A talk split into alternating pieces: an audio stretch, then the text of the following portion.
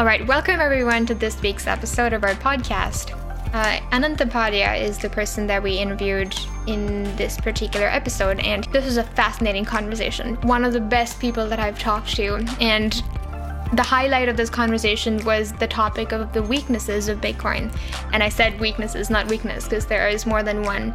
Anant brought a fantastic, different perspective on the weaknesses of Bitcoin, which personally for me was was a little mind blowing because it made me think of things in a way that I hadn't before. Um, by no means was that the only thing that we talked about. Oh my goodness, we had a range of conversations from blockchain technology to the governance of um, of cryptocurrencies, as well as the regulation and how it's catching up. You talked about this fascinating act called the Red Flag, Flag Act, and you'll hear about it in the interview, so I won't spoil anything for you right now. So um, hang tight. This is a fantastic episode. Thoroughly enjoyed interviewing him. We're, pro- we're definitely going to get him back um, for a, a two parter because there were so many more things we wanted to talk about. And uh, without further ado, let's dive in.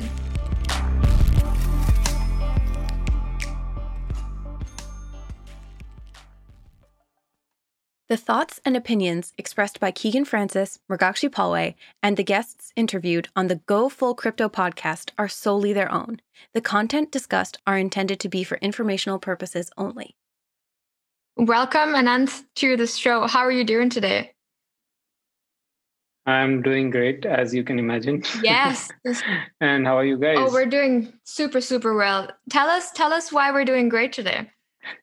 Uh, I don't know. I think uh, you know there was a bit of a news. I don't know. Someone somewhere bought some bitcoins, so probably that.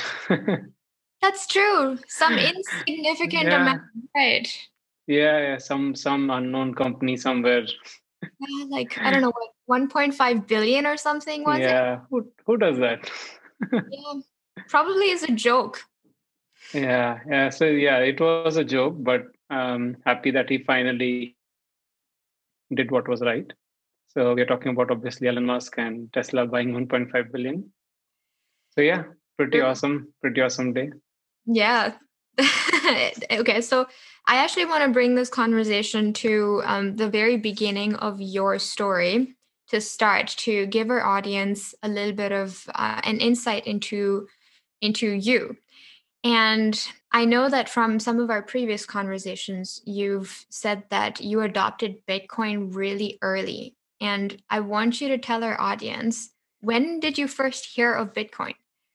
I'm not sure if it was early. 2015 is when I first heard about it, which was like, I thought it was already, uh, you know, a lot of people were talking about it and stuff. I don't even remember where I, uh, where I found it out, but uh, uh I think it, it must must have happened with a lot of people coming from a technology and product background. You look at Bitcoin and you say, you know what? Oh, you know, I need to look at the tech. So what's the tech? Tech is this big blockchain stuff that people keep talking about. So I looked into Bitcoin and blockchain and I tried to build a blockchain for uh, business process management in 2015. Oh. So um, I worked on that space, wanted to do something because I was in business process management, right? And I was building products in business process management. I said, why don't I combine these two worlds and you know just build a blockchain on business process management? But when you go down that uh, path, you realize that uh, there's a dead end where there's no way to incentivize participants, right? So if you have a blockchain which doesn't have a native token, how do you incentivize the participant? And it has to be game theory based incentive scheme. So blockchain blockchains in theory don't work so I learned it the hard way. 2015 gone. And then I said, that's fine, that's fine. Let me let me see what I need to do next. Let me try and uh, you know look at all these other amazing coins that are there. So I spent most of 2016, you know, looking at a lot of like maybe 20 coins out there, trying to look at their tech, and uh, pretty much pretty much wasted 2016 as well looking at crypto looking at crypto but I learned my lesson. But, eh, but at the end of 2016, when I bought my first Bitcoin, after that, I, I knew pretty much I don't want to sell. So I did work on a lot of uh, other projects, non Bitcoin projects, but luckily I didn't buy much of them. So uh, a lesson learned, but uh, it was interesting. It is, it is good when because when you talk to people now, uh, you can explain by experience, right? You can tell that you know it's not that I don't understand blockchain. This is how it works, and this is the problems we faced, and it's uh, it's it's good to explain them. So it, no, I wasn't very early, but yeah, it was. I'm I'm happy with it. That's true. Okay, well, I, I, would I would still classify 2015 as um, one of the early adopters because I would say a lot of the new Bitcoiners that have come into the space came in after 2017 because 2017 is when yeah, mainstream yeah. media covered it as what is this huge thing? It's probably a scam. It's a bubble and yada yada yada as far as the yeah. 12 years of the, the whole life of bitcoin goes it's in the first half. 2015 is in the first half of bitcoin's life now. So yeah I, th- I would say we're officially early adopters because you're also looking at the class of 2015 over here. That's when i got in. Nice. Yeah. Yes. Awesome. And Keegan, yeah, so uh, yeah, I got in with what? You got in with. Oh yeah, I got in with Dogecoin. Dogecoin is okay. actually my start. Um, ironically nice. enough, it just ties into this whole phenomenon of what's been going on. I, I mined Dogecoin in a in a mining pool, and then traded it for mm. Bitcoin immediately. Actually, um, awesome. That was the best part. That's hey, that's I, I apparently knew what I was doing back then. Um, I digress because I actually traded that Bitcoin for a bunch of other uh, cryptocurrencies. Um, I was about to use the uh, the derogatory term for them, but uh, yeah. Um, so I learned my lesson as well in 2017. Yeah, yeah. So I count uh, the that I started in Bitcoin at the end of 2016. I almost you know just uh, was into Bitcoin in 2015, 16. So that's why it's more 2016 end. Gotcha. But that's fine. That's fine. I'm I'm happy with where I am. I know. I would actually almost say that the 2015 and 2016 was required for you to end up with Bitcoin because it, it's like all yeah. roads lead to Bitcoin is is what yeah. that proves from so many people that we've talked to and interviewed before that are know Bitcoin for what it is have gone down that path of looking at other coins, and then they yeah. always end up at Bitcoin, and yeah, that's for some. Unless unless unless you're Michael Saylor, uh, you start looking at Bitcoin, and three weeks later you are a giga Like seriously, it took me almost two years to realize, but uh, all credit to him. Yeah, he's he's doing a good yeah, for sure. And you, you said that you built a blockchain in 2015. That's before all of the hype about blockchain was uh, had entered the market. Blockchain was pretty hot then, actually. So 2015, there were a lot of companies getting into blockchain and and uh, you know a lot of enterprise work happening. What we typically do out there in uh, product and tech tech space, right? So yeah, this is a new tech, you know, IBM and a lot of other people are getting into it. I need to learn. So blockchain was hot then. And uh, honestly, we thought 2013 was the real peak. And when the cycle happened, that was like phase one, 2013. And then this was more like phase two, 2013 to 17. So uh, I think after 2017 is when, you know, blockchain started dying, blockchain, not Bitcoin. That piece, uh, that, uh, that slogan started dying. But that time, 2015 blockchain was pretty hot. Nice. Okay, cool. I guess I wouldn't have known because I wasn't plugged into the industry then. I I entered Bitcoin and the blockchain cryptocurrency industry end of 2017, 2018. So in that sense, I'm a late adopter of sorts, but I've stuck with it and made it my career and here I am. Awesome. That that's that's the thing, right? And you know, 20 years later, it's like uh uh, two brothers going growing up with one year's difference when they're little one year matters a lot but when they are 20 years old it doesn't matter they're almost the same age so we are all we are all uh, we all got in before Elon Musk, right? That's the point.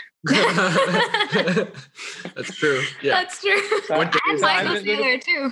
And Michael Saylor. So I'm going to put that in my CV.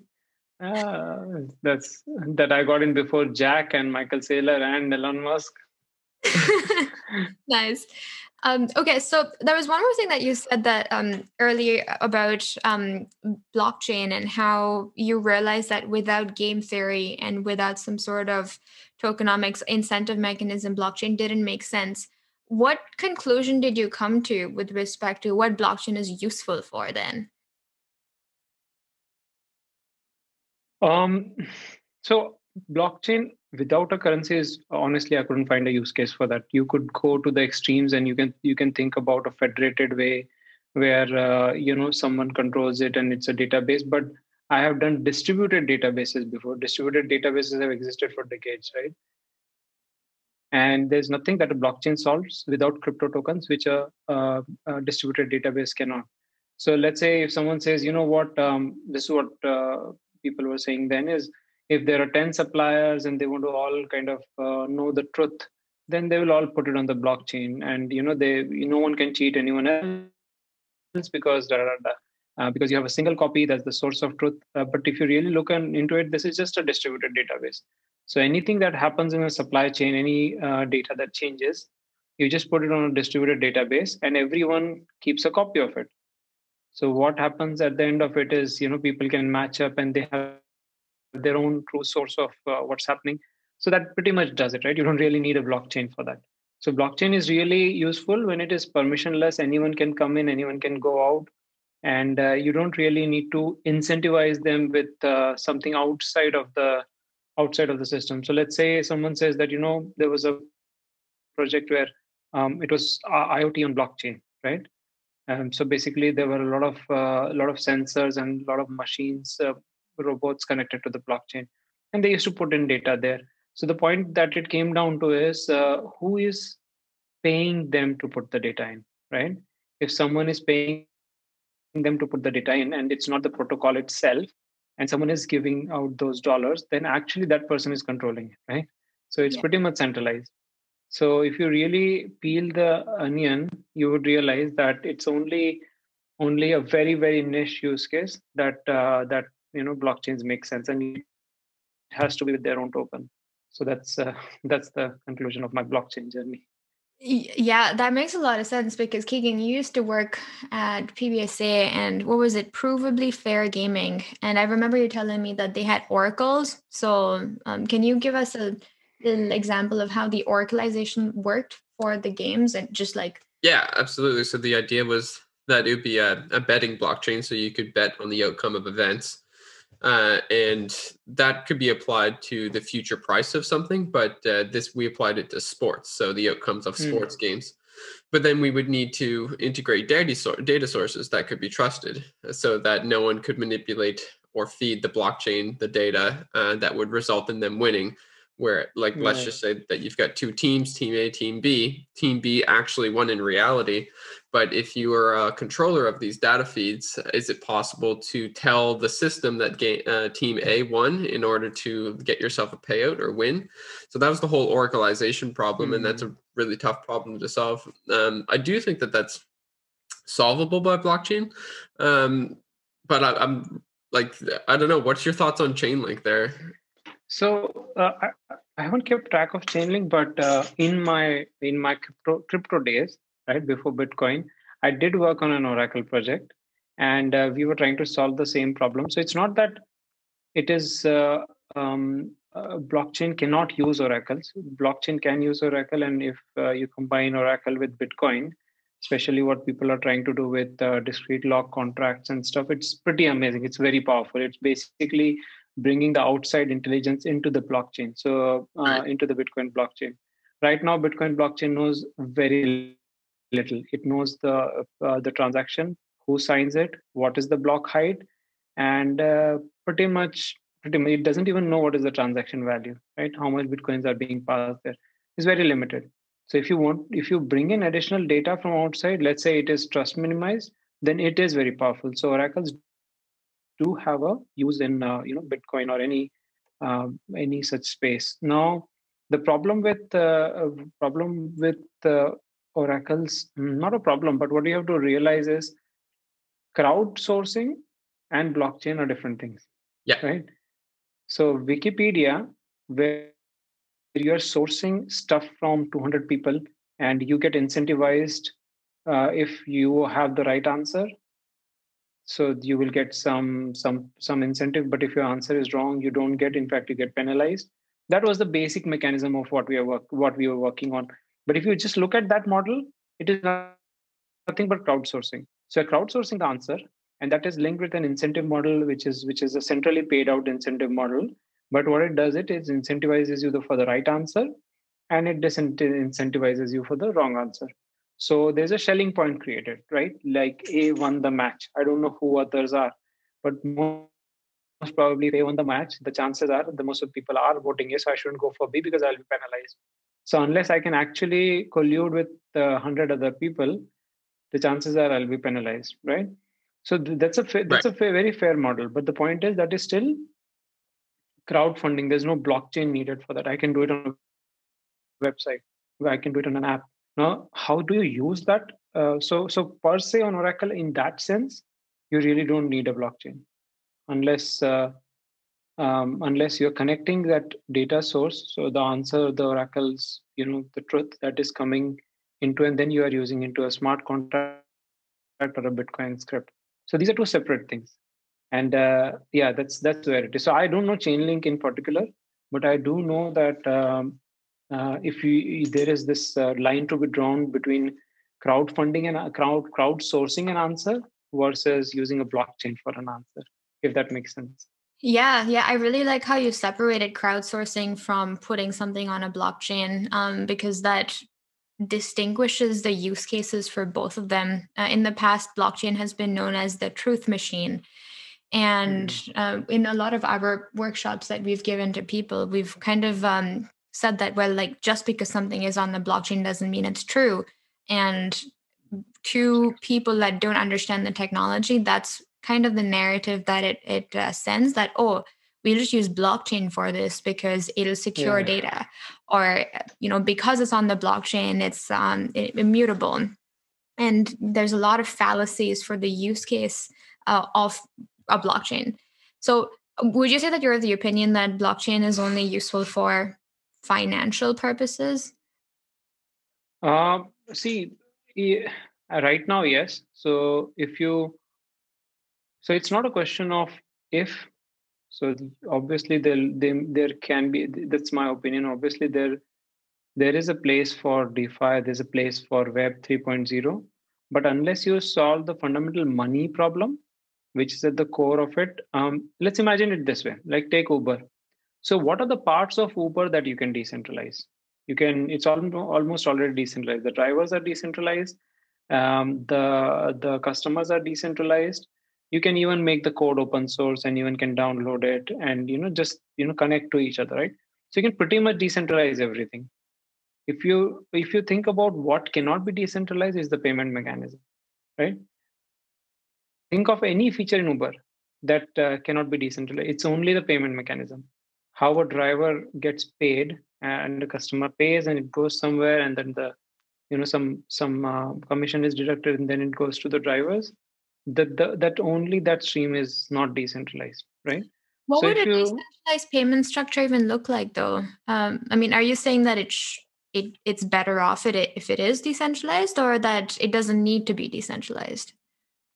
Um, uh, in uber's case i'm not uh, um, comparing whether centralized or decentralized is good which model is good all mm-hmm. i'm trying to say is that um, if you look at any use case especially a commercial use case where uh, people, uh, let's uh, um, let's take Uber for example, let's take eBay for example, or Amazon for example. Really, the source of money is what is centralized. Rest of it is very easy to decentralize, right? Mm-hmm. Um, so, so the point I'm making is that uh, the the core part of any any you know any commercial transaction, most of them have commercial at the even if it's a social app you will have some kind of a commercial dealing with the advertisement uh, that you that you show up or users data. So that is the part which just, it's not easy to decentralize. You cannot have uh, uh, you cannot have probably uh, um, if you had bitcoin network built into it or a decentralized payment network built into it then the app is completely decentralized. So you might build other decentralized stuff. Let's assume that you know um, uber can be decentralized everything is decentralized in it. The only thing that is not decentralized in it that will keep the power and therefore the centralization. So first so my view is first the most important part where the most power exists is the is the money use case. Once we decentralize it you take the example of eth right eth ico would never have been possible if bitcoin was not there because money was decentralized the whole um, the ICO was done based on Bitcoin, right? So we need to first make sure that the money use case is properly done, the fundamental structure is there, and then build on top of it. So I'm not of the opinion that DeFi is not possible, Web 3.0 is not possible. It's very much possible. It's just not now. Probably it it uh, um, it will have uh, its own uh, you know era. Uh, uh, but it, we need to first secure the money. That's that's my view. Yeah, I don't remember where Keegan we read it, but you've said this in an interview before. It's fix the money, fix the world, and mm. I'm credit goes to the author or the, the person of the sayer of this particular uh, phrase and it looks like i think it was marty it was i think it was marty bent marty Based uh, from the crypt. Okay. We'll take your word we'll take your word for it. Probably. I'm not 100% certain but i think he, he is the one. All right. Well thank you marty. Yeah thank you marty. And um truly decentralized money. I've I mean, I'm of the opinion that Bitcoin is the only truly decentralized money. I, I guess the uh, after gold, but only truly de- decentralized um, digital money. Never mind. Just yesterday, we we I got you to Google that uh, America is the biggest holder of gold, and then comes Germany, and then several other countries. So gold is definitely not decentralized as decentralized yeah. as it might have used to be, have yeah. been like back when people actually held gold and carried it around the world for money yeah yeah but it would still fall um, prey to its weaknesses of, of not being like a good transporter of wealth across space right but um, yeah. yeah now that we have bitcoin that's yeah, that solves that problem so it's kind of unfortunate that gold got so centralized over the years because it, it actually kind of was uh, the people's utility against financial corruption for the absolutely, longest time. Absolutely. I kind of want it's a good thing we're talking about gold though, because Anand, have you has most of your um, life been in India, or ha- like have you been influenced by Indian culture? Um, yes, absolutely. So I was born and brought up here, but then uh, most of my working career was in Europe. Right. Um, and finally, I'm back uh, back in India. So obviously, you know, um, friends, family, and you know, growing up uh, so very much uh, aware of the indian culture and the liking for gold and stuff That's so so yeah in, it was it is pretty distributed in india and gold is very distributed in fact obviously uh, indian households hold more gold than any government yeah. So, so they um, so it is it is pretty distributed here. Uh, uh, yeah. So gold has its place. Gold definitely has its place but it is not really suitable. When when it was a local market it was fine right? You you have a certain space you interact with and gold was okay. But when trade started to grow and you had to carry it on ships and you know there are all these chances of um, accidents happening and stuff so people started keeping it in one place and then you know taking an iou from them that okay money is kept uh, my gold is there and then you know what instead of going getting my gold and then giving it to you, I'll just give you my IOU, right? And you can take it from the goldsmith. So so that's that's how that convenience is where, where you know gold centralized and those guys who are holding the gold actually that's where banks started from right so it was more about uh, i think uh, more when globalization and trade uh, started spanning across space. Like you can said it is it wasn't really a good um, transporter of wealth across space. That is when it started getting centralized. Right. And that brings us to bitcoin because it is the the perfect money to transport over space and time yes uh yes maybe we have to make it better but so far yes, it's, it's perfect money is the best is the best money out there Yes. Okay. Cool. Let's let. Yeah, I like that. It is the best. It is currently the best money out there, and I mean, Absolutely. we are of the belief that so far it is. In the next century, maybe there will be something else, and that only depends on technological advancement, something that we can't predict.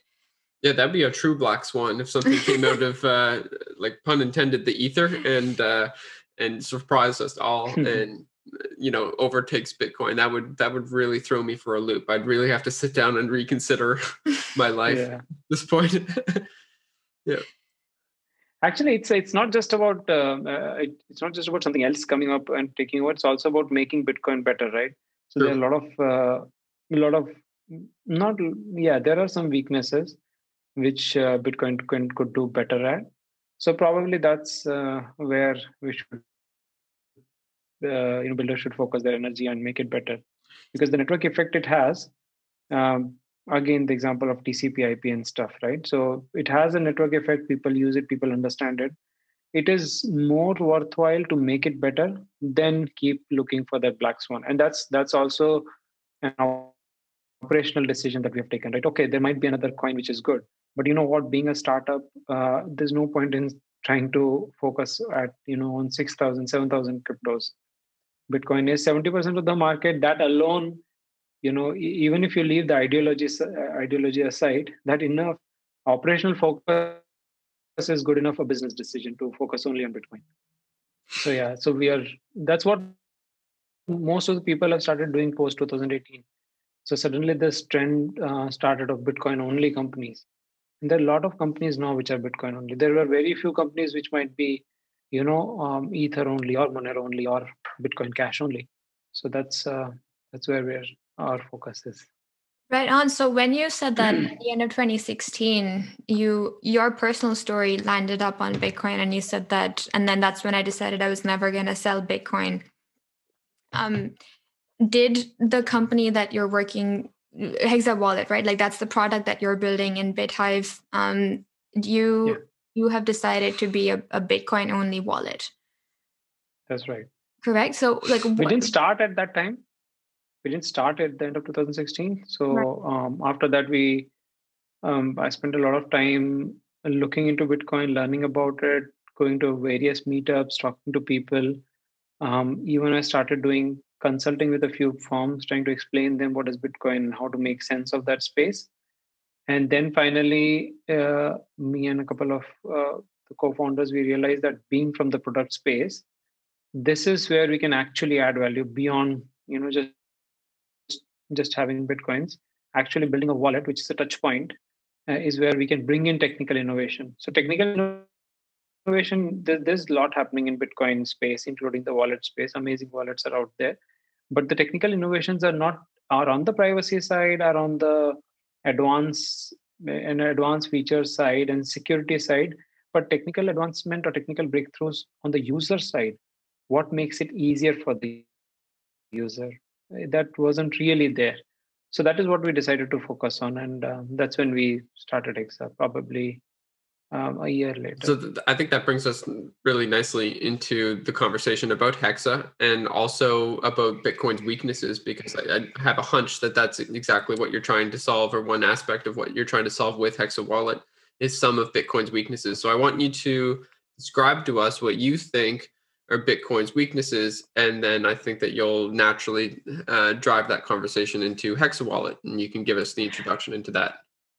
Yeah, I wasn't really trying to push push for that, but uh, more importantly than the wallet, uh, I'll come to the wallet. Definitely something. Uh, uh, obviously, we are very passionate about, but uh, even at the network layer, there are a few things that that could improve on for example the privacy for example one thing i i'm quite, quite uh, interested in knowing if we could improve on is the reliance on internet right? So uh, so there have been a lot of incidences in myanmar and stuff where governments can easily shut down the internet. So they pretty much we know now that government owns the internet right? And if they want they can shut down the internet they can censor stuff on the internet. It's very difficult but they can still do it. And uh, this is that is one thing that uh, bitcoin doesn't really work without right now. So if you if you talk about layers in bitcoin internet is the layer 0 layer 1 is the you know bitcoin blockchain and then layer 2 is lightning and so on. But this layer 0 and the dependency on layer 0 internet is is very very um, it's a very uh, very huge dependency. So that's that's an area of weakness um, which i think you know with uh, projects like uh, satellite with projects like ham radio or even projects like being able to uh, transact off chain and offline like Opendime and stuff uh, that's one area we should you know uh, probably think about improving on. So that's uh, yeah that's, that's that um, privacy and stuff like that. Hang on. Let's Sure. let's talk about that because it this is true. Layer zero dependency on uh, or layer zero of the dependency that we have on bitcoin is the internet. And without the internet Right. well one i don't know what we would do yeah, there's a bigger problem. that that's yes i mean sure yes bitcoin is definitely a problem but like we would have to do a career shift if that didn't exist Yeah. yeah, I'll Um, start growing food.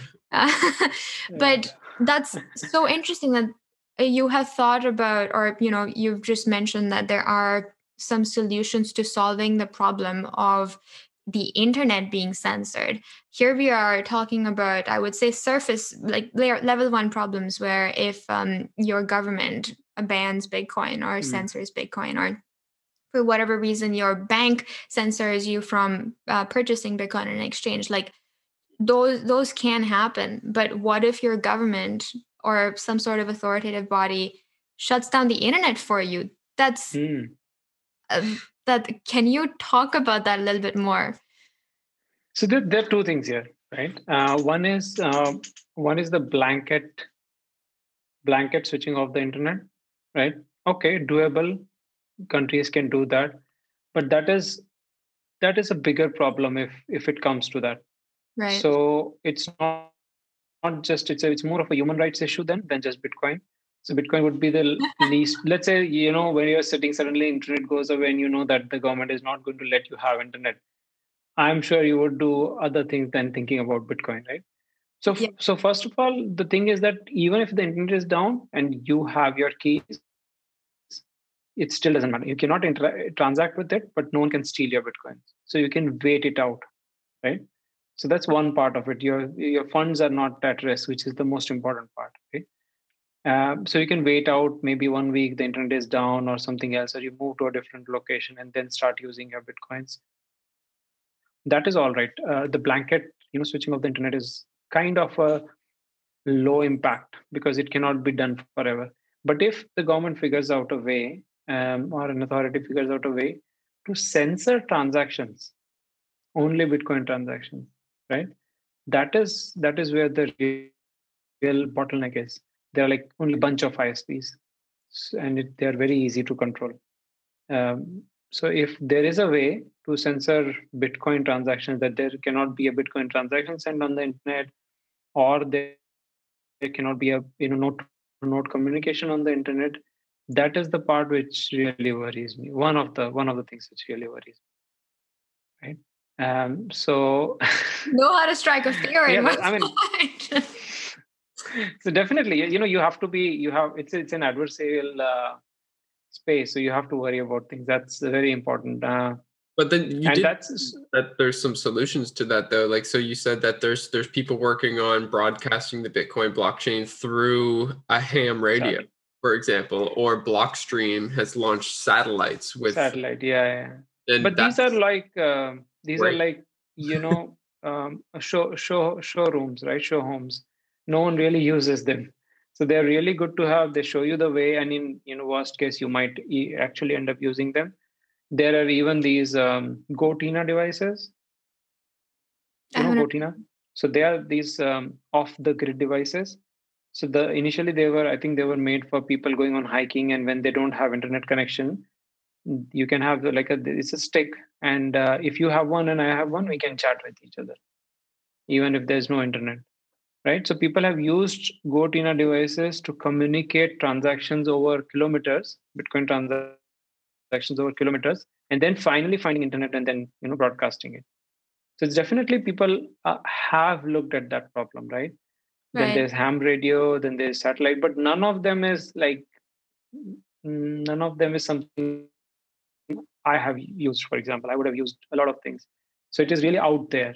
Um, it's not a very easy thing to use so that's one area i would like to see someone coming up with some solution um, but uh, yeah let's let's see how that space develops Right. So you talked. So there's more weaknesses though, because you said um, initially that there are weaknesses of Bitcoin that we need to develop on. And besides the layer zero, where the internet itself can be censored, and then there's solutions for that.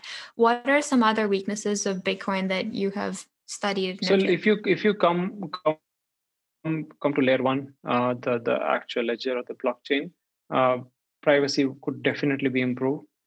Um, and there are a lot of things happening right now, like Taproot, like uh, the way nodes talk to each other, Dandelion, and stuff, where the privacy does improve. So uh, a lot happening in that space, layer one space, because it is the Bitcoin blockchain. So we can have a new core versions which improves Bitcoin security and Bitcoin privacy and stuff like that.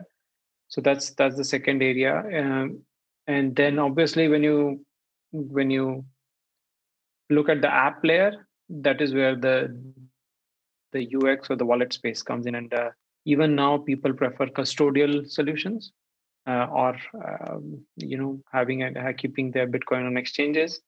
So that is that is where you know we wanted to focus and have our contribution make our name.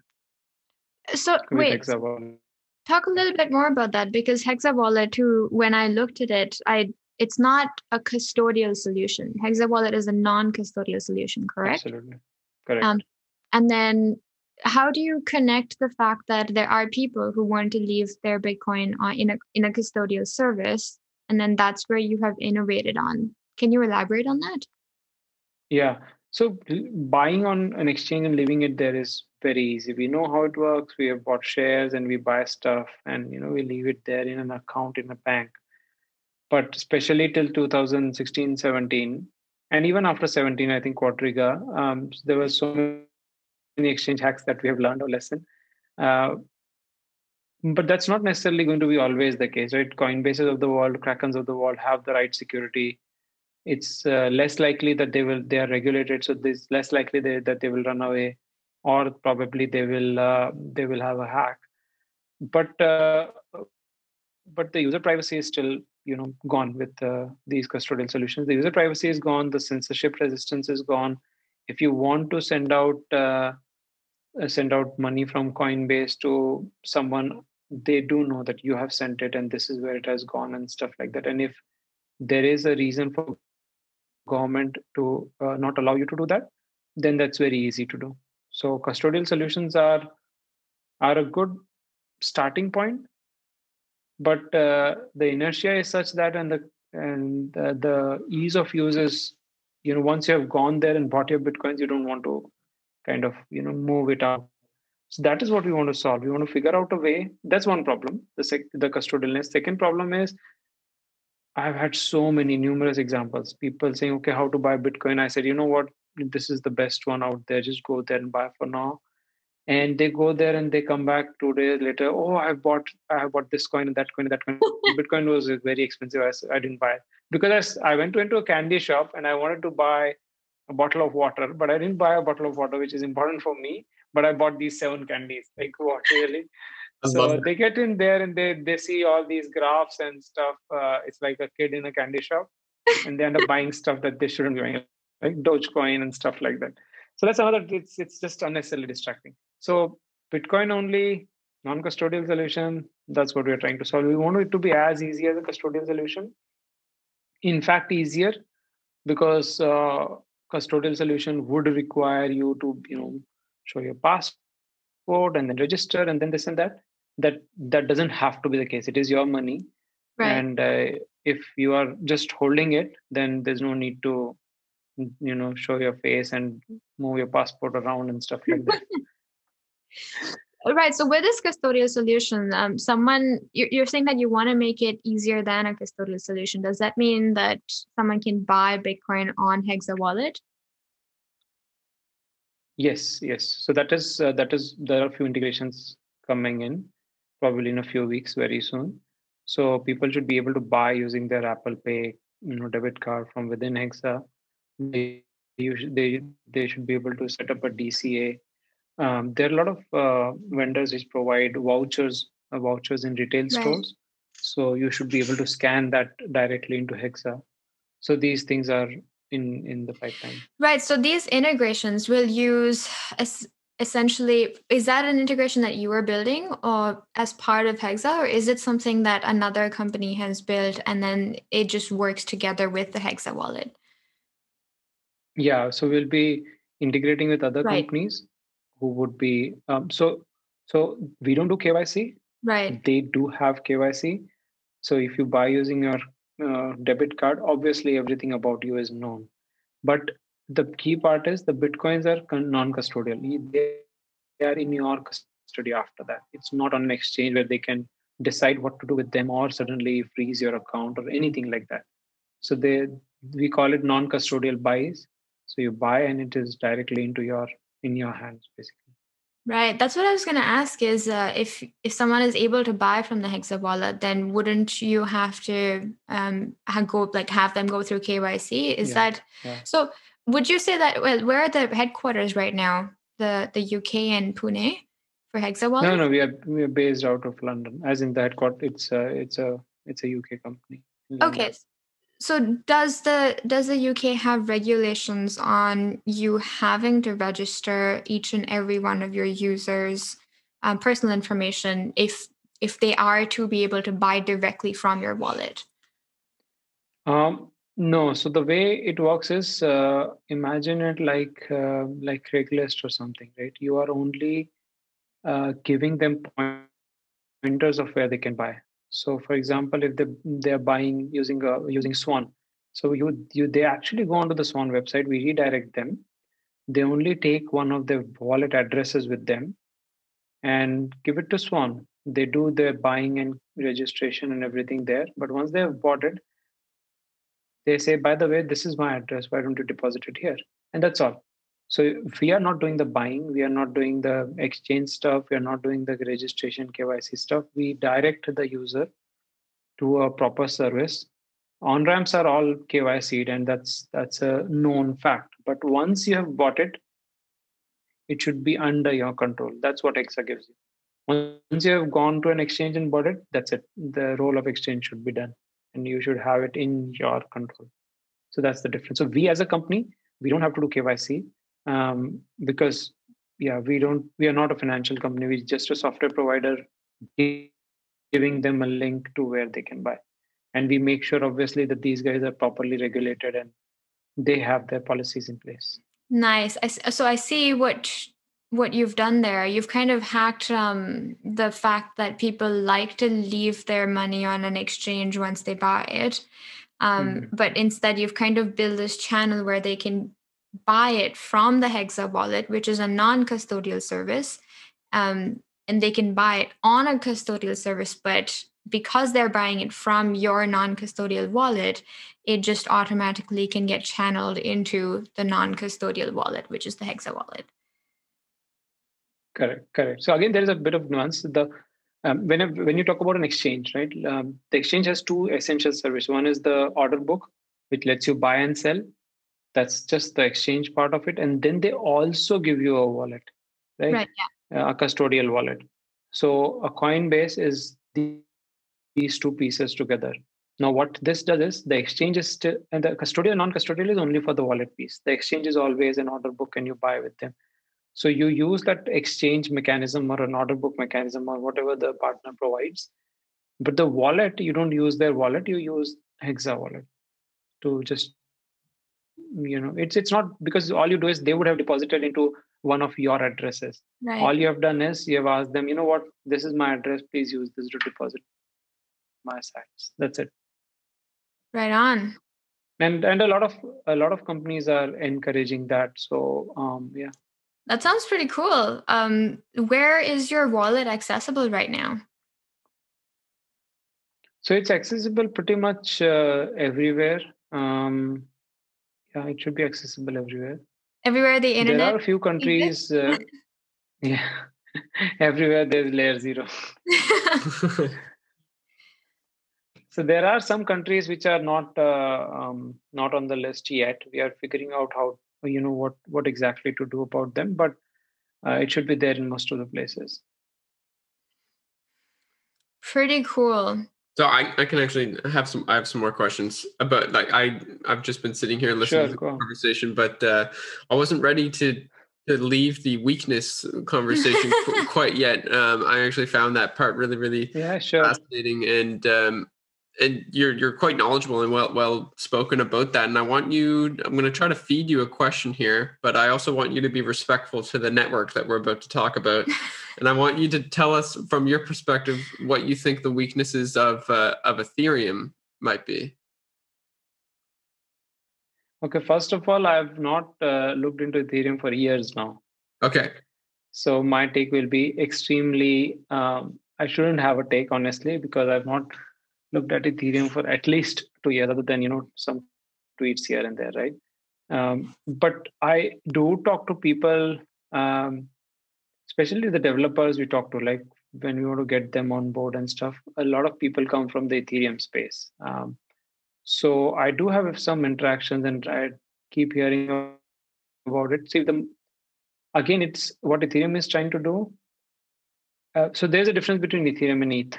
First of all, ETH and as an asset is different, and Ethereum is different. So what Ethereum is trying to do has its own set of issues, and uh, uh, essentially, if you if you look at it, uh, uh, so Bitcoin. So there there were a lot of opcodes in Bitcoin which were uh, which were which were turned off on purpose right to make sure that it is not turing complete right mm. so being turing complete if you if you ask a bitcoiner especially who knows about a little bit about opcodes and how bitcoin scripting works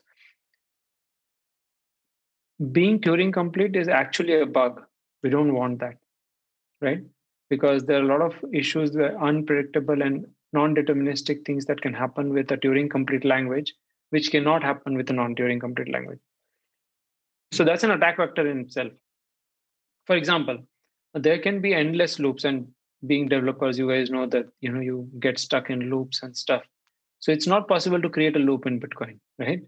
Um, so there are a lot of precautions that were taken, which were which are obviously uh, when you when you when you don't take that precautions and make it Turing complete, suddenly you can do a lot more anything that you can do in java you can do on ethereum so that's great but uh, from just talking about ethereum no one has really figured out i think the uh, you know really doing it securely at least last i checked. So that's the ethereum space. Basically the attack vector is huge complexity is huge and at the same time they're changing it. So uh, that that makes me very nervous. I don't know what's going to happen there. So with respect to the, the so that's the Ethereum side of things. Yeah, with respect to the network layer of of, uh, of Ethereum, what, what, I've been hearing, um, there's there's some statistic, and I wonder if you can speak to uh, the efficacy or the, the, the truthfulness of this uh, this statistic. It's it's that some like 70, 80, 85 percent of Ethereum is run on AWS, is run on uh, well cloud providers, uh, distributed cloud providers that are essentially centralized. So Amazon, Drupal, uh, whatever it might be. Uh, what do you know whether or not that is the, the case? And like to me, that is the biggest attack vector because it just takes a government to to say, "Hey, Amazon, all of these people running Ethereum oh, yeah, nodes, yeah. this is what they look like. Can you just shut them all off, please?" Yeah, and and we know how what uh, Amazon can do, right? They can just deplatform Trump, right? So I'm sure they can deplatform Ethereum for sure. Right, right. Uh, yeah, that if if that is the case, I, am not 100 percent sure, but if, it might as well be the case because um, again in 2016, 17, I went to Denver, ETH, Denver, uh, to really talk to these guys and take a final call before doing the product that should we have Ethereum in the product or not. And what I realized is most of them are not, not worried about the government, uh, you know, switching them off. They're just looking at decentralized as a program, and they're not really thinking about the attack vector. So, looking at that kind of culture, it's very much possible. Though I don't know it for a fact, but what you're saying is very much possible. And if it is possible, definitely it is. Uh, it is. Uh, it is. It is a big attack vector. So yes. So this is why I've found it so interesting for us to be talking about Bitcoin over ham radio and Bitcoin over the satellite, because from from my point of view, that's well, I'm a very conservative person uh, in terms of like what my what I invest in and what I put my money into, and just the off chance that the government wants to bring down Ethereum or one of its use cases seems like too much of, like you said, an attack vector. Um, whereas like Bitcoin seems to be innovating on indestructibility for lack of a better yeah. word and that i really enjoy that particular stream of development yeah and it is it's it's one of the things which people come into this space they just don't realize they just want to build something fast and the developers coming in are like okay why are you thinking so much about something going wrong? Like we, we can have 10 more features instead of trying to fix this security piece. I'm like no. Imagine it like a you know uh, like a peacemaker the the which you know which makes your heart beat. Yeah. so if you get anything wrong there it's not going to be no matter how many features you have you make it pink colored or red colored it doesn't matter. Right. You just cannot uh, play with the money. So it's a completely completely um, almost an uh, orthogonal way of uh, looking at things. And because the use case is money you have to be conservative. If the use case was web 3.0 fine, fine you, you your like did not go go through that's fine. But if it's money um, you cannot break it especially if it is something which is not reversible right so you need to be careful there yeah absolutely really well said i like it's it's, it's the Oh, sorry. Yeah, I was on. just gonna say I really like all of your analogies because um yeah, you, they're fun. yeah, you you're you have very very awesome technical explanations for what you're saying, but then when you analogize it to something super simple like a bottle of water and then the candy shop, or in pacemaker. the pacemaker in this case, it's really awesome for even us and our audience to understand exactly how that maps onto the technical talk that you're talking. So just wanted to put that up yeah you have yeah thanks you have to you have i have tried hard and most of the times i've failed but i have tried to use different technologies and try to explain this stuff uh, but yeah yeah it is it is fun to keep hypothesizing and trying to think of different scenarios what could happen what could go wrong so I, I think it's built into just um, like a developer mindset too, right? I remember when we were in one of our classes, like Jim Diamond, he was a professor that taught both of us at different times, and he he was the hardest marker because when he made us write a particular program to solve a problem, he needed to make sure that we looked at all of the edge cases. That it wasn't just, oh, you want this to happen? Okay, do this. No, like, sure, like the solution itself is very easy to code, but mm. all of the edge cases around, oh, okay, what if the user doesn't actually do what they're supposed to, but then these other uh, characters are entered, or this number that isn't supposed to uh, like the program isn't expecting is entered. You have to program all of those edge cases as well which is why you have to absolutely absolutely. think about okay what can go wrong and the computer needs to know exactly how to handle it. The program needs to know exactly absolutely. how to handle all of the inputs that it's not expecting. Absolutely. I think that's that's a that's how bitcoiners think i would say uh, when doing stuff what could go wrong basically they lose their sleep over not like trying to develop more, but like, okay, what if something goes wrong? Even Hexa Wallet, right? Security has been one of the main things. So, you know, great, we have a great UX and stuff, but what if someone loses even um, a little bit of their money? What happens then? So that's yeah, definitely. So tell something. us tell us more about the weaknesses of Bitcoin. What else could go wrong? okay, so we can call this episode the weakness of Bitcoin episode. uh, so, so on ramps are again a, uh, a, central place of control. Um, mining. So, so, so on ramps is obviously all of us, like most of us, still on in fiat. So when we get onto Bitcoin, it, unless we are doing mining, and we'll come to that, but you get on from fiat to so that's the that's like the gateway that's like the door the entry door. So and most of the people are standing outside right now. Only some of us and only part of us are inside right? So imagine it like if everyone wants to enter it and there is a guard sitting at the door then they have a lot of control and they have a lot of power right?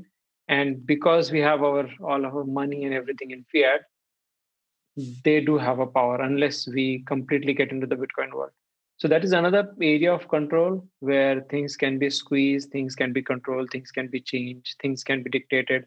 And it's not just going in, it's going in and going out. Because uh, all right, if even if I have everything in Bitcoin, you you'll say, you know what, I'll just convert everything to Bitcoin and then I don't need to worry about these gatekeepers.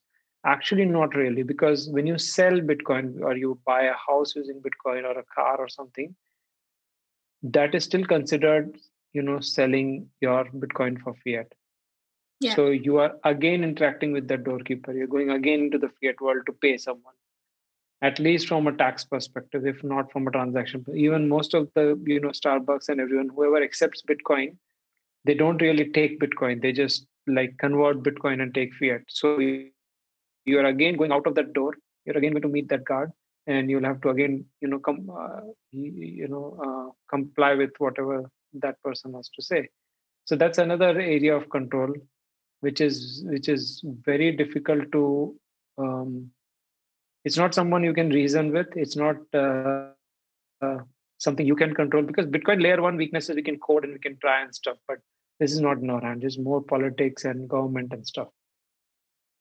So that is where we need bitcoiners. We need more bitcoiners in the government. We need more people talking about bitcoin and that is why we need more people actually standing up. So you can be anonymous or you can you know speak about it you know uh, with uh, the first time in 2000 i don't know again 2016 uh, when i went somewhere and spoke about uh, spoke about bitcoin the guys who came in the, the first comment they said after my 45 minutes of presentation i did not know you guys exist i thought this is just some people on internet doing some stuff. I really did not know you guys exist. I, mean, I was like that that was a very important comment because these guys don't really understand it. And in 2016 it was like something happening on in the dark net out there. Maybe right. someone sitting in their uh, in their basement doing stuff right? But when you stand there it itself gives it a lot of credibility. So we need people more people talking about it more more michael saylors more elon musks to actually stand up if the government has something to say. So that's the only way to solve that weakness. But yes it is still a weakness. Uh, yeah, well, you just saying that gives me um, an, another weakness to think of, and that's um, like the lack of understanding, or, or even like more so the lack of wanting to adopt with an open mind what this could bring. Because just last week, I, I did a video on India proposing to ban crypto and in, in India. Mm. And it was an article written by CNBC. And in the headlines, they said that India planning to ban all private cryptocurrencies like Bitcoin. Um, and when I made this video, I was like, this is wrong. Bitcoin is not a private cryptocurrency. What are they talking about? Like this is this is just not factual. And one of the weaknesses I would say it's not really with the Bitcoin protocol uh, technologically, but it is with the the number of people that um, are not ready to, with an open mind, accept this thing called Bitcoin. Um, so it's, it was really quite ironic that um, what was it? Something else announced. Oh yeah, it was the same week that Elon Musk changed his Twitter bio to hashtag Bitcoin. And mm. then this news piece right. came out with, oh, India is proposing to ban crypto yet, yeah, yet yeah. once again yeah. Yeah it is it's amazing. So one of one thing is uh, the terminology used is completely different right? So what we call private and public and i was also thrown off by this headline. But when i looked into it and spoke to a few people when they say public it is public sector. So it is about government currency. Oh. so from that definition i was like okay, now I see why. Because I'm saying that it's not private enough, and you're saying it's a private currency. It's not private, but that's what they mean. So first of all, uh, the language is completely different. There's a huge gap, and when we talk about uh, stuff in Bitcoin, you know, Austrian economics or scarcity, you know, people just don't get it. People just, you know, just turn off when they when they listen to these things. So yeah, definitely, education is a big piece, but uh, price does wake up people so a lot of people woke up in 2017 and now. So a lot of people are uh, uh, reaching out uh, who were probably naysayers or just not bothered, who are trying to understand. And uh, I'm hosting a lot of like webinars for friends and family. Suddenly, everyone at least wants to know about it in a very uh, open-minded way. Yeah. So I, I'm really hoping that 2021 will change that. But yes, definitely one area where we can do better. Yeah, yeah, for sure. That's um with respect to the terminology, wow, private sector. I didn't even think of that. Yeah. Oh. So it's you know when you say public space, it is uh, it is like you know roads and parks and so it's a public and private. That means public is government and private is anything else. It's right. not really correct because it's not a private organization. So it's Yeah. it's a it's a completely a third third thing. It's neither public nor private. But for them, it's private, right? It's not us, so it's something else. So it's private. so they they called it private uh, currency. So the headlines use them. The bill actually says private cryptocurrency. That's what they mean, right? It's like they want, they think everything public is the government and everything private is someone someone else doing it. They don't even probably know that there's no Bitcoin company. Oh my gosh. So the government thinks that it's public only if they can control it. If it's not something they can control, then it automatically becomes private. Yeah. And this third, third, third part, I, I don't think I've understood it yet. Um, yeah. The like, yeah, if they the third Yeah, party, yeah. So this is not really Bitcoin is not really public because it's not like public sector thing. right? and it's right. not private sector. It's not like a company, right? It's, it's something. It's a community thing. The best to call it is a community thing, right? It's uh, it's one of those things which you do together with a bunch of people uh, without forming a company or without taking your government help. I So kinda it's a think of like- cooperation. I think of it as like a public utility almost. Like it's kind of like our sewer systems and our power lines and our well, power lines are kind of private, but um, like I I hope one day infrastructure, public infrastructure piece. that's right. Yeah, I I hope what, yeah, it absolutely. Actually be enacted in law that there's like some responsibility for cities and uh, individuals to uphold there'll be rights associated with with free money um, and by free money I, I don't mean like handouts of money i mean like uh, a money infrastructure Yeah, yeah, yeah. Freedom under- money. yeah what'd you say sorry Freedom money. freedom money yeah yeah exactly Yeah.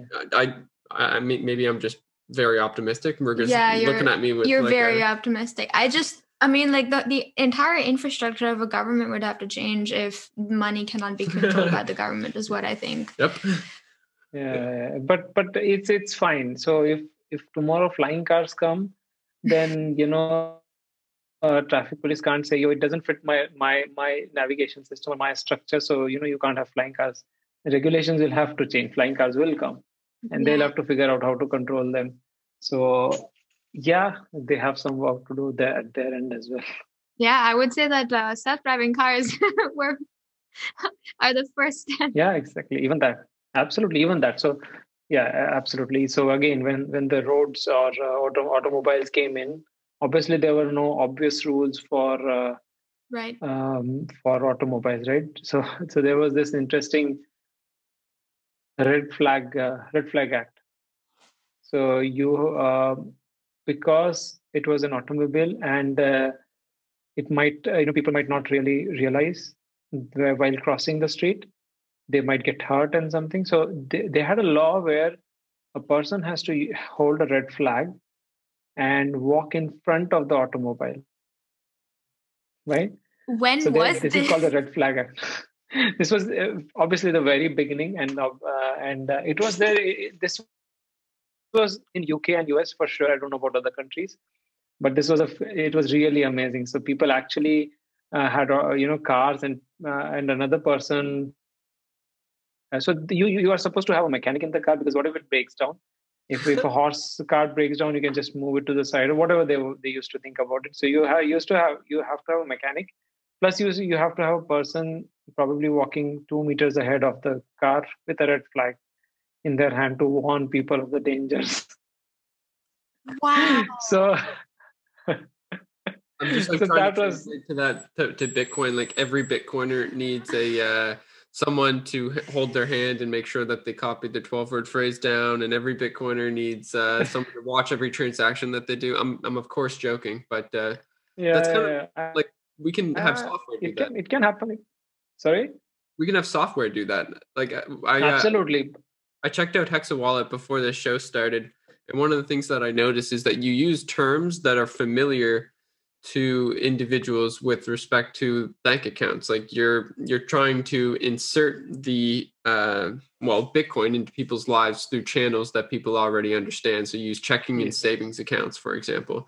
And I, I thought that was a very clever way of uh, of integrating that into a non-custodial wallet because those words to me mean custodianship in a bank but you're saying hey Mm. now let's let's just co-opt those terms and integrate them into this non-custodial wallet Yeah. So at the end of it, uh, people are not going to choose Hexa wallet because it's non-custodial. Uh, Bitcoiners would do that. I would do that. But uh, most of the no coiners, with whom we are targeting, are pre-coiners, as we call them.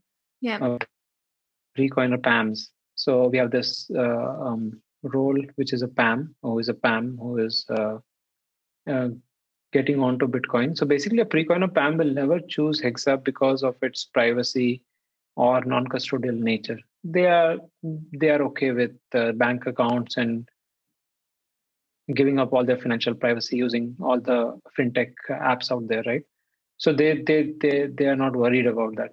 Why they would use Hexa is because these things at the end of it would give them a better experience. It's a very difficult thing to crack, but we genuinely think that uh, uh, all the, the compliance. So so 20 to 30 percent cost of financial companies is compliance.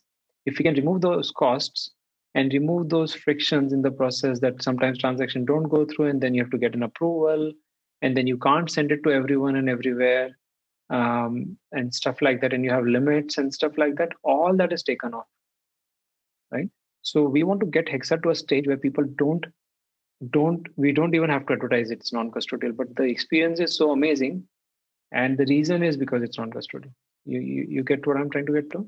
Yeah yeah for sure.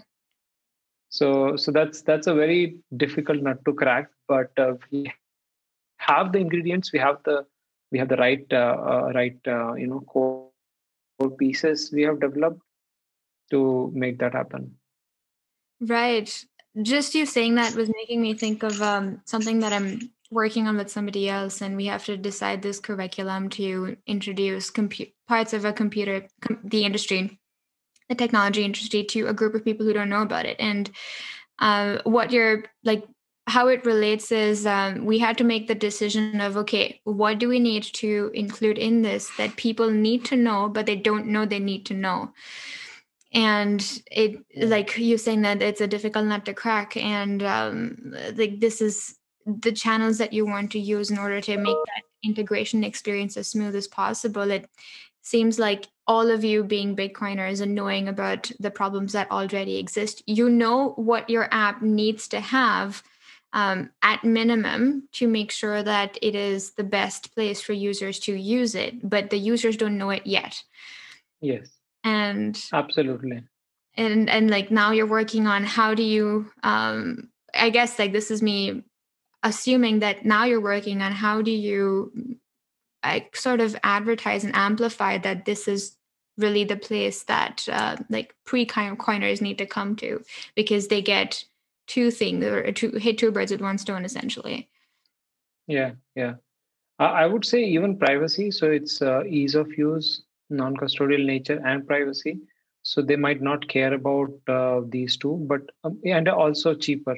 So if we don't have compliance cost, maybe we can pass on some of the benefits and make it actually cheaper for the user. Right. The exchanges wouldn't have to worry about you know securing their wallets because people take it out on take it out in Hexa wallet, so right. their costs go down. Um, so there is a benefit if we can uh, you know properly balance that out. So the product, uh, the the the basic uh, core parts of the product product has been built. The first step is to get out of beta and uh, you know polish the edges and uh, make sure that uh, the performance is good and stuff like that. Once that is done which will be probably in the next few months then i think we would uh, go out and solicit and you know advertise and stuff um, about it. For sure. So where where can people where can our audience come and find Hexa wallet, or when should they go look for Hexa wallet? I guess is the more important question. No, no, uh, we uh, users are most welcome. We have already have thousands of users uh, who are testing it, telling us what they think about it, even using it. So it uh, it is uh, it is a, it is a pretty secure wallet. Yeah, there are some UX pieces and there are some uh, things, the wrinkles that we have to iron out. But people are most welcome to use it and give us their feedback. Um, they can find us on on our website, which is hexawallet.io, right? Or our Twitter handle, which is at hexawallet. Mm, yeah. Can you, and, can you just spell that out as well? Yeah, sure. So that is H E X A wallet, W A L L E T dot io is the website, and Hexa wallet is the Twitter handle. Okay, very cool. And where can people find you, Anant? So my Twitter handle is uh, Anant underscore tap. So that's uh, yeah, my DMs are open, and you can always message me. That's A N A N T underscore Yeah. T. Yes, that's right. Okay, wonderful. And is Twitter the best place to tweet tweet at you or find you and talk to you? Yeah, probably that's the place to start. And uh, uh, you know, you can ask me for my email over there, and uh, we can take it from there if someone wishes to do it that way. I noticed that you were in Clubhouse the other day. I'm I'm wondering if you're gonna plan to host some rooms and talk about the weaknesses of Bitcoin or or any Oh. other topic. No, no, that's a good idea. I've been there's so much to do. Honestly, I've been um, so I I used to write write a little bit, and uh, I used to put out stuff. So I have an article called the Red Flag Act of crypto and stuff like that. So I, we have a small.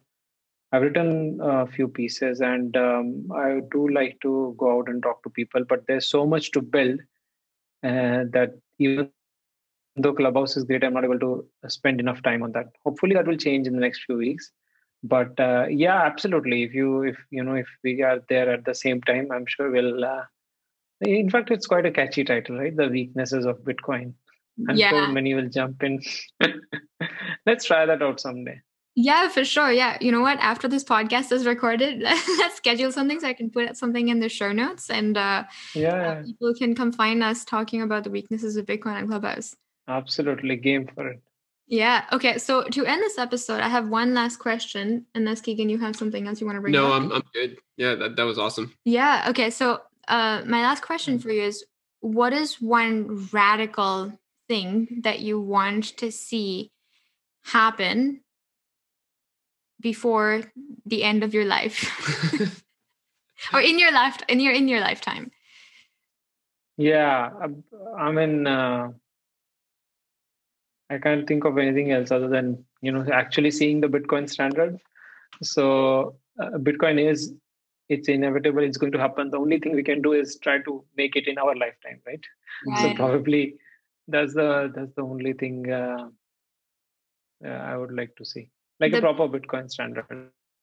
Uh, not you just like price and stuff but so basically uh, it being used as money uh, the world over it's not just the reserve currency it's not just uh, being used for uh, by people who are trying to store value. That is the most important part but then the store of value uh, so if you compare it to gold gold is not easy to use for transactions right so that is that is easy to do. Uh, bitcoin already has features where it can replace gold once Right. it has that option. But uh, but beyond that if it, it develops uh, all the other pieces where it can you can transact with it easily you can uh, you know create joint accounts with it easily you can program on it easily. For example eh, on bitcoin today i can have a joint account between someone in um, someone in uk and someone in japan in, in a click of a few buttons right? That's not possible in the legacy financial system. So there's much more that bitcoin can do beyond what the finance so we, we replace it but that's not all of it. You, you can do so much more with programmable money. I want to see some of those magic use cases right? That's really what would uh, make the difference. Internet did replace a lot of paper but that was not the point having the facebooks and the ubers of the world is what really changed a lot of things right? So that will come probably after the store of value after medium of exchange and then probably we'll have these uh, smart use cases. So i want to see some of that in my lifetime nice. That is wow. Yeah that that is i would say that's quite ambitious but i think that we might be able to see that yeah yeah we'll, we'll manage Yeah. That's awesome. Well, Anant, thank you so much for joining us on this show. Did you have any uh, words of advice that you wanted to give to our audience on uh, from what you have learned being in Bitcoin for so long? uh mm, no just just don't listen to advisors that's it Just don't listen to what, sir? Just don't listen to any advice just do your own research. Nice. I like and uh, probably probably listen to a lot of podcasts and you know read stuff. You will make up your own mind eventually. So no point in advising anyone honestly. I've tried that okay awesome well thank you so much for joining everyone you know where to find anant we'll also have um, his twitter handle and the hexa wallet in the show description as well as when we're going to host a clubhouse for uh, the weaknesses of bitcoin um, thank you Thank you, everyone, for uh, tuning in. Thank you, Anant, for joining us, and stay tuned. Thank you. Loved it.